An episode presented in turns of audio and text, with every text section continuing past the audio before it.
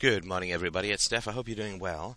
It is 8:38 in the morning on the 13th of April, 2006, and I'm going to have a chat to those Christians who have made it through this far. Congratulations to you. I appreciate and hugely respect the intellectual challenge of listening through to these podcasts, and I can't tell you how impressed I am that you have made it this far. And I am going to do my last bit of reasoning, or storytelling and reasoning, which is designed to free you from what I think is a pretty grievous error, and what I think is not good for your soul. And so I am going to take on the issue of Jesus and his relationship to you, and I'm going to take it on fully accepting the existence of a deity. So, here we put on the acceptance of God, just so you understand that I can work within the paradigm, and also so that I can try appealing to your uh, sense of spirituality and see how that might be used, or how we might use your sense of spirituality to free you from what I consider to be uh, a pretty grave error. So I would like to talk about the issue of. Uh, we're not going to talk about the evils of the Old Testament or the New Testament. We're simply going to talk about Jesus in particular and how I think we might be able to try and come to some sort of resolution that might help free you to pursue your spirituality in a way that is uncluttered by other people's storytelling. The major issue that I have with the Bible is not that it makes people pray. It's not that it makes people believe in God. It's not that it contains grave evils.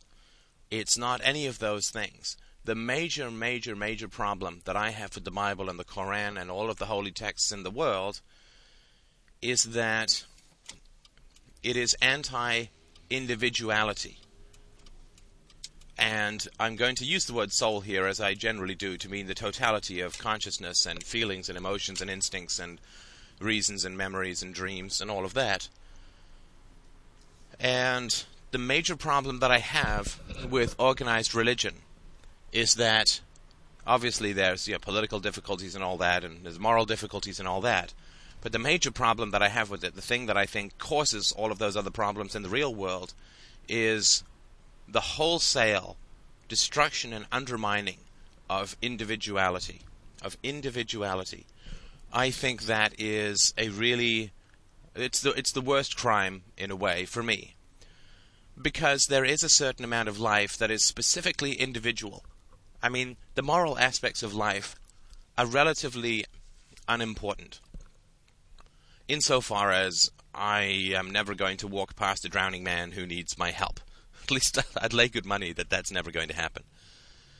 And I am never going to steal. I am never going to kill. I am never going to rape. Like these things, uh, as, far, as far as universal morality goes, I am never going to have to deal with. And so, because I don't recognize the existence of positive obligations in the field of morality, morality is simply leaving people alone. and I don't view that as a very significant or even a minorly significant part of my life at all. So morality is a small topic that is only enlarged by the, the amount of false morality that is in the world. So morality is in a free society a tiny and insignificant topic. And so the reason that I have so many problems with religion, organized religion, far more than I do with you know something like spirituality. Now, spirituality is a complex term, which I'm not going to try and define all the way here, but I'm going to say that for the moment I'm going to accept the definition of spirituality as the belief that we have been created by a higher power and so on. That's that's fine. I'm willing to, to accept that for the purpose of this of this podcast because I think that it's uh, going to at least give you a sense of why my hostility towards religion is not due to purely historiological or hagiographical or purely rational or moral terms because it's not. And of course, I haven't been clear about that at all, but I thought it would be worth being clear about it so that people can understand my problem with it. Well, not, not that you care about my problem with it, but I, I can talk about a problem which might be helpful to, to others. So, the vast majority of life is concerned with what some psychologists, and Jung in particular, has called individuation.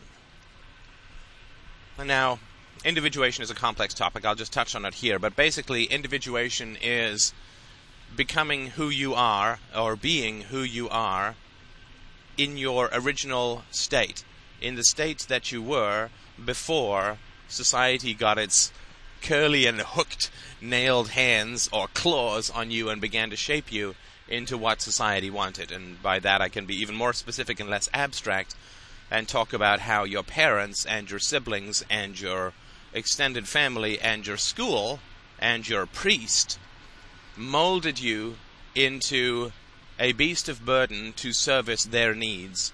Who were you before that? Who were you before all of that enormous amount of pressure? Whether it was manipulative through withdrawal or emotional punishment or physically violent or emotionally abusive, like being told about hell and so on. Who were you in your original state? Because who you were has very little to do with morality. Morality is generally what we talk about to try and restrain those who have been broken from spilling over into violence. And so, in a free society, morality is going to be almost a non existent topic because it just won't be an issue. We'll talk about morality about as much as we talk about the genealogy of Zeus. There will be a few people who study it because it's interesting, but the majority of people won't even give it a second thought because it won't be a presence in their life or a problem in their life. And so, the idea of individuation is the idea that you have an original soul an original soul, an original nature, an original personality that you are born with that people attempt to break and squeeze and compress and twist and tear and shape into something that is of service to them. So, parents who look at children as inconvenient, or parents who look at children, uh, get impatient because the children just don't obey, are destroying, or at least undermining, twisting the original self, the soul, into something that is going to be more convenient to them. So you can look at some pretty stereotypical examples and I think get some useful stuff out of it. So if you have the prototypical, and I mean, I can't tell you, the level of cliche is, is almost uh, ridiculous, but let's do it anyway.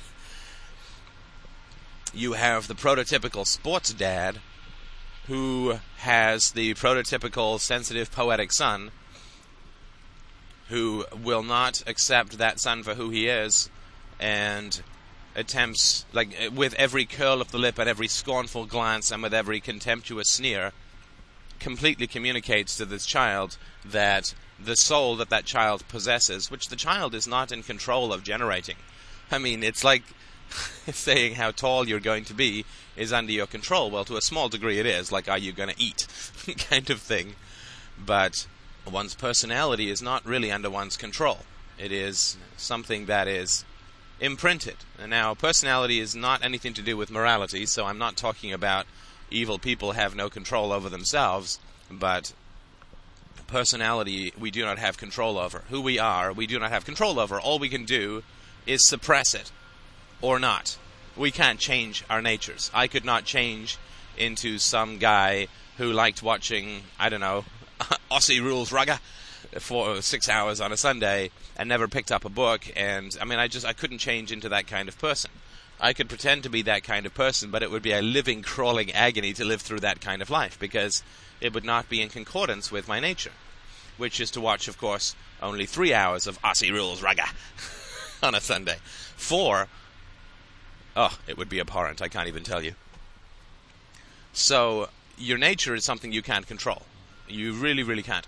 All you can do is you can say that I am going to suppress my nature, and the way that you suppress your nature or you're forced to suppress your nature is always with the argument for morality. So, if you take the sports dad, what he is communicating to his son is that his son is not a real man, and that a real man is better, and that he's a fairy, or he's a queer, or he's effeminate, or he's bad or wrong in some manner.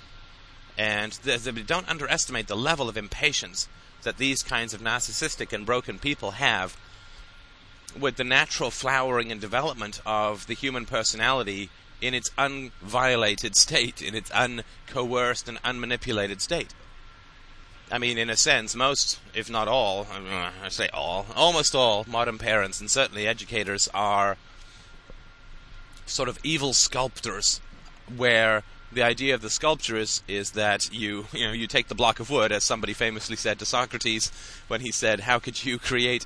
How can you create such a beautiful lion?" He says, "Well, I take a block of wood, and all I do is chip away anything that doesn't look like a lion." but this is a different kind of sculpture because this is more like you are taking a beautiful lion and chipping it away until all that is left is a fine dust that you can just do whatever you want with. And or it's like you're taking a tree that's beautiful and strong and you're cutting it up into little bits of sawdust so that you can use it in your butcher shop. Ooh, there's a metaphor that works on more than one level. Ooh, isn't that nice? So you're born with an original personality, which is the source of your joy, right? Joy is is living with integrity to morality, of course, but I mean, we only need to talk about that because of the degree of evil sculpting that has gone on with our own personalities. But joy is living in accordance with and in the trajectory of your natural true self, your original self. And we know that there is an original self. We absolutely know that because children have distinct personalities from day one, and I know this uh, very well from working in a daycare for a couple of years with some pretty young kids, and also uh, I grew up with nieces and so on. So I mean, I know that children have very distinct personalities from day one, and also because when you force people to not be who they are, they remain unhappy, specifically and exactly for the duration that they are not who they are. So we know that for instance, somebody gave me a metaphor on the board, which I appreciate because it lets me not talk about the poor Chinese women who had their feet bound. But there is this tribe that causes necks to be elongated by stacking hoops from the shoulders to the neck, and they end up with these ridiculously elongated necks. And we know that there's an original neck that is in pain because, of course, uh, two things occur. One is that they're uh, in enormous, incredible, unbelievable pain while their entire cartilage and spinal structure is being stretched to create these new necks. That's sort of number one. And number two, and this is a metaphor that works beautifully with regards to religion, so thanks again for the poster. The second effect is that they can no longer exist without these hoops supporting their heads because their necks no longer have the ability to support their heads in the absence of those props. So they become entirely dependent upon these hoops to maintain their neck structure. And we know that because if those hoops are taken away, they feel great pain. Their heads flop over to one side. They can't. They have to sort of hold their own heads up like a sort of headless horseman. And so we know that there's a neck that has been deviated from because there's enormous pain in elongating it. And we know that the purpose of a neck is to be functional and hold the head up and swivel it around and so on and receive hickeys, if I remember rightly. And this is not what is occurring with the existing neck, so we know that there's been a strong deviation from the natural neck. Now, there is no possibility of returning to the original neck anymore for these people any more than there is the possibility of uncurling the feet for the Chinese bound women. I knew I had to get it in at least once, so I'm I'm in a metaphorical transition phase. It's going to take a little bit to let the old one go and take on the new one. However, the original self always remains. The true self always remains because it's you can redirect that energy, but you simply can't eliminate the true self. It is neurological in nature. It's the configuration of your uh, brain. It's how your neurons are fitted together. And you can div- divert and you can bypass, but you cannot restructure your entire mind. So, that true self is there and the true self is, and I'm going to use this term narrative slightly loosely, so don't worry about it if it freaks you out. I mean, I know I do, I, sort of have a good idea what I'm talking about, but I don't want to go on too many explanatory tangents because I want to get the want actually want to get to the topic, believe it or not. The true self is also what generates and substantiates and fleshes out the narrative that is your life. Like your life's purpose. And people always say, well, what is the purpose of life? Well, the purpose of life is what is revealed to you by your true self. The purpose of life is what is revealed to you by your natural soul. The purpose of your life.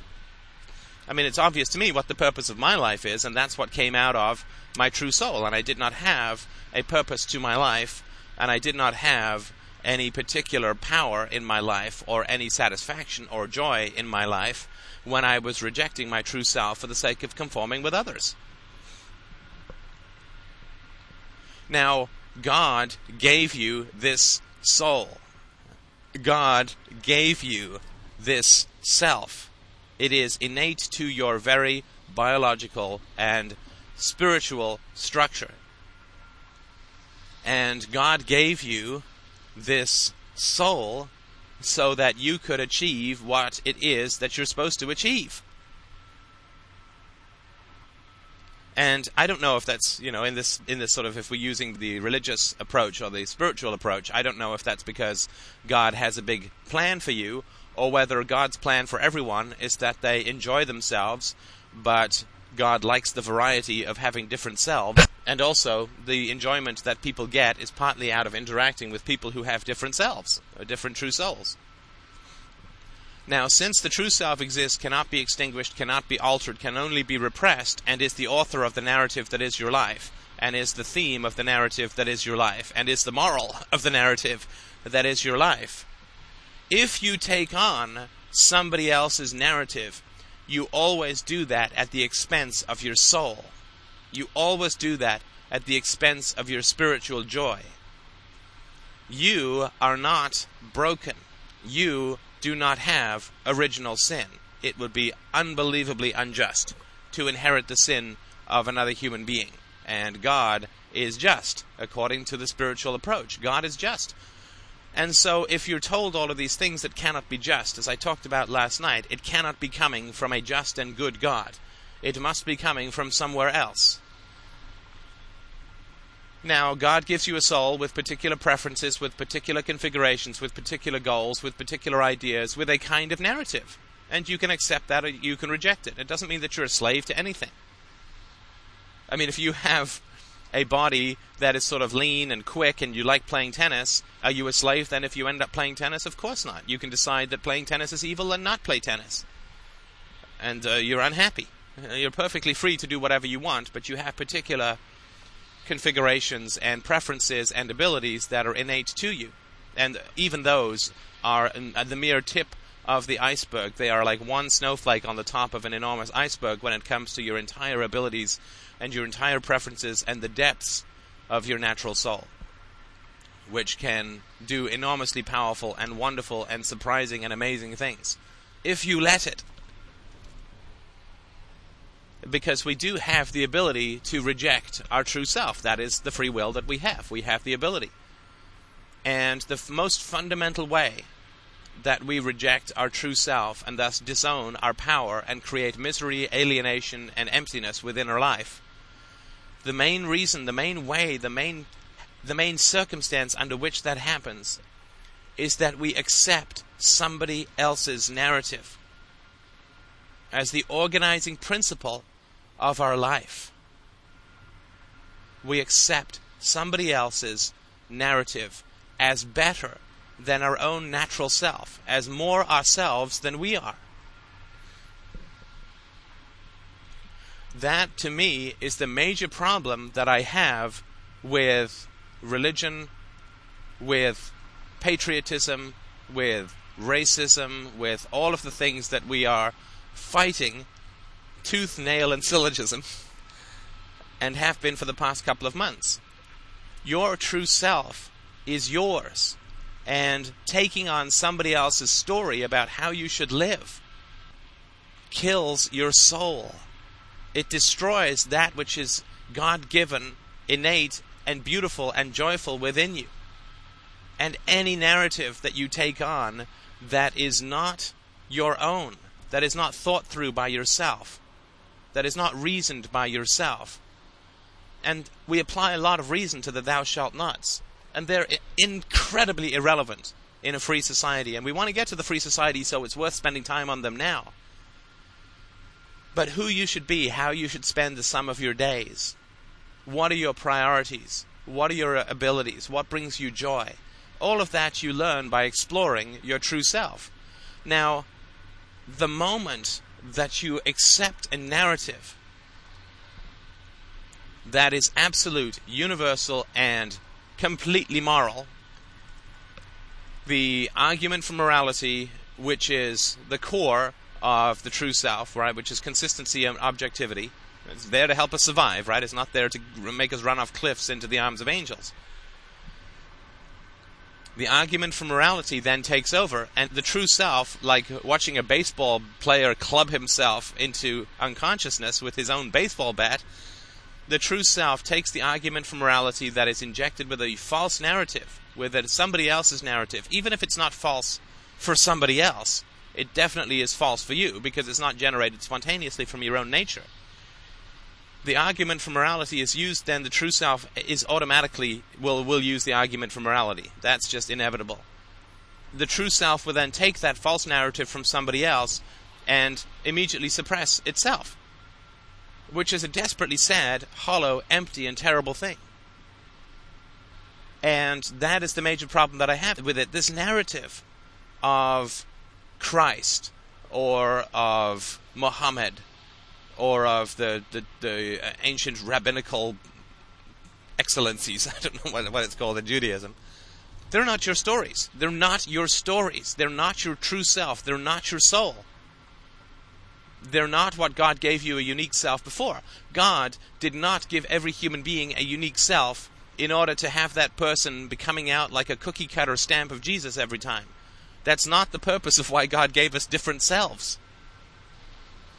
God gave us different selves so that we could be happy being uniquely who we are. That's why God created more than one person. because if he just wanted everybody to be like Jesus, he would have just created Jesus and that's it, but he didn't. He creates lots of people, every one of which every one of us who has different souls, different aspirations, different goals, different ideas. And it's not the purpose of happiness or of spiritual fulfillment or of joy or of worship of a deity that created you, it is not the fulfillment of that to take somebody else's narrative and jam it over your own soul and suppress and compress your own soul into simply doing what somebody else tells you the narrative is uh, that is correct to do. Oh, what a spaghetti sentence that was. Sorry. It's not right to do what other people tell you to do. It's not the purpose of your soul it's not the purpose of your spiritual nature to do what somebody else tells you to do. Your narrative is your own. And you should not inflict, like when I talked about Christianity or religious instruction being child abuse, this is what I was talking about. That you do not immediately and ghastly inflict a narrative on a child that completely overpowers and swamps his own capacity to be himself. He will spend the rest of his life now, like the women with the enormous necks. He will spend the rest of his life empty and broken and undermined and now completely dependent upon the supporting structures of the initial narrative. Because it certainly is clear that the narrative of Jesus is a narrative. There is no possibility whatsoever that the narrative of Jesus is historical fact. I mean, unless you really are right on the edges of fundamentalist belief, there is simply no possibility that everything that occurs in the Bible that is related to Jesus is an absolute historical fact. Partly because, even at the most basic level, it contradicts itself. So, if I say that Queen Elizabeth was born in 1522 and Queen Elizabeth was born in 1524, then I don't think that it's possible that my historical narrative can be considered perfectly accurate. I at least have to resolve those issues. And I'll talk a little bit more about other issues in uh, Jesus' life that are not just illogical or counterfactual, but also not moral at the basic level. Then what I want to do is to free you from what I consider to be a pretty evil narrative, a pretty satanic narrative that if there was a God and a devil, this narrative which forces everyone to be the same in a manner which can never be consistent, can never be achieved, and is of questionable morality to begin with, but that everybody has to be that way, well, surely that's what the devil does to undo the work of God. Surely that is the devil's approach to undoing the beauty of the individual soul, is to force it into this restrictive, contradictory little cookie cutter and take like 1% of a human soul and say that this is exactly how you have to be and you you know anything that you do that's different is wrong. And I'm not talking again about helping the poor and things like that. That's perfectly fine. If that's in your nature to do, that's what you should do. And that's perfectly wonderful. Other people create jobs, other people do other things. But if you want to do that, that's perfectly wonderful. I'm not talking about that. I'm talking about obedience to a narrative which is not natural, which is not derived from your own nature or validated by your own reason. Right? God gave you your personality. God gave you your reason. God gave you your capacity to think and to be yourself.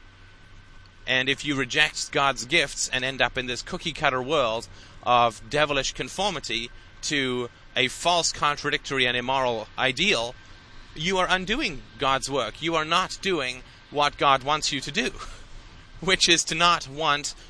Sorry. oh, that was so close to being a home run.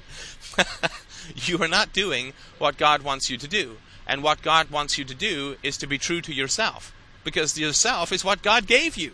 Why would God give you this gift of a true self and of an original soul and of an individual nature never to be replicated in creation by anybody else?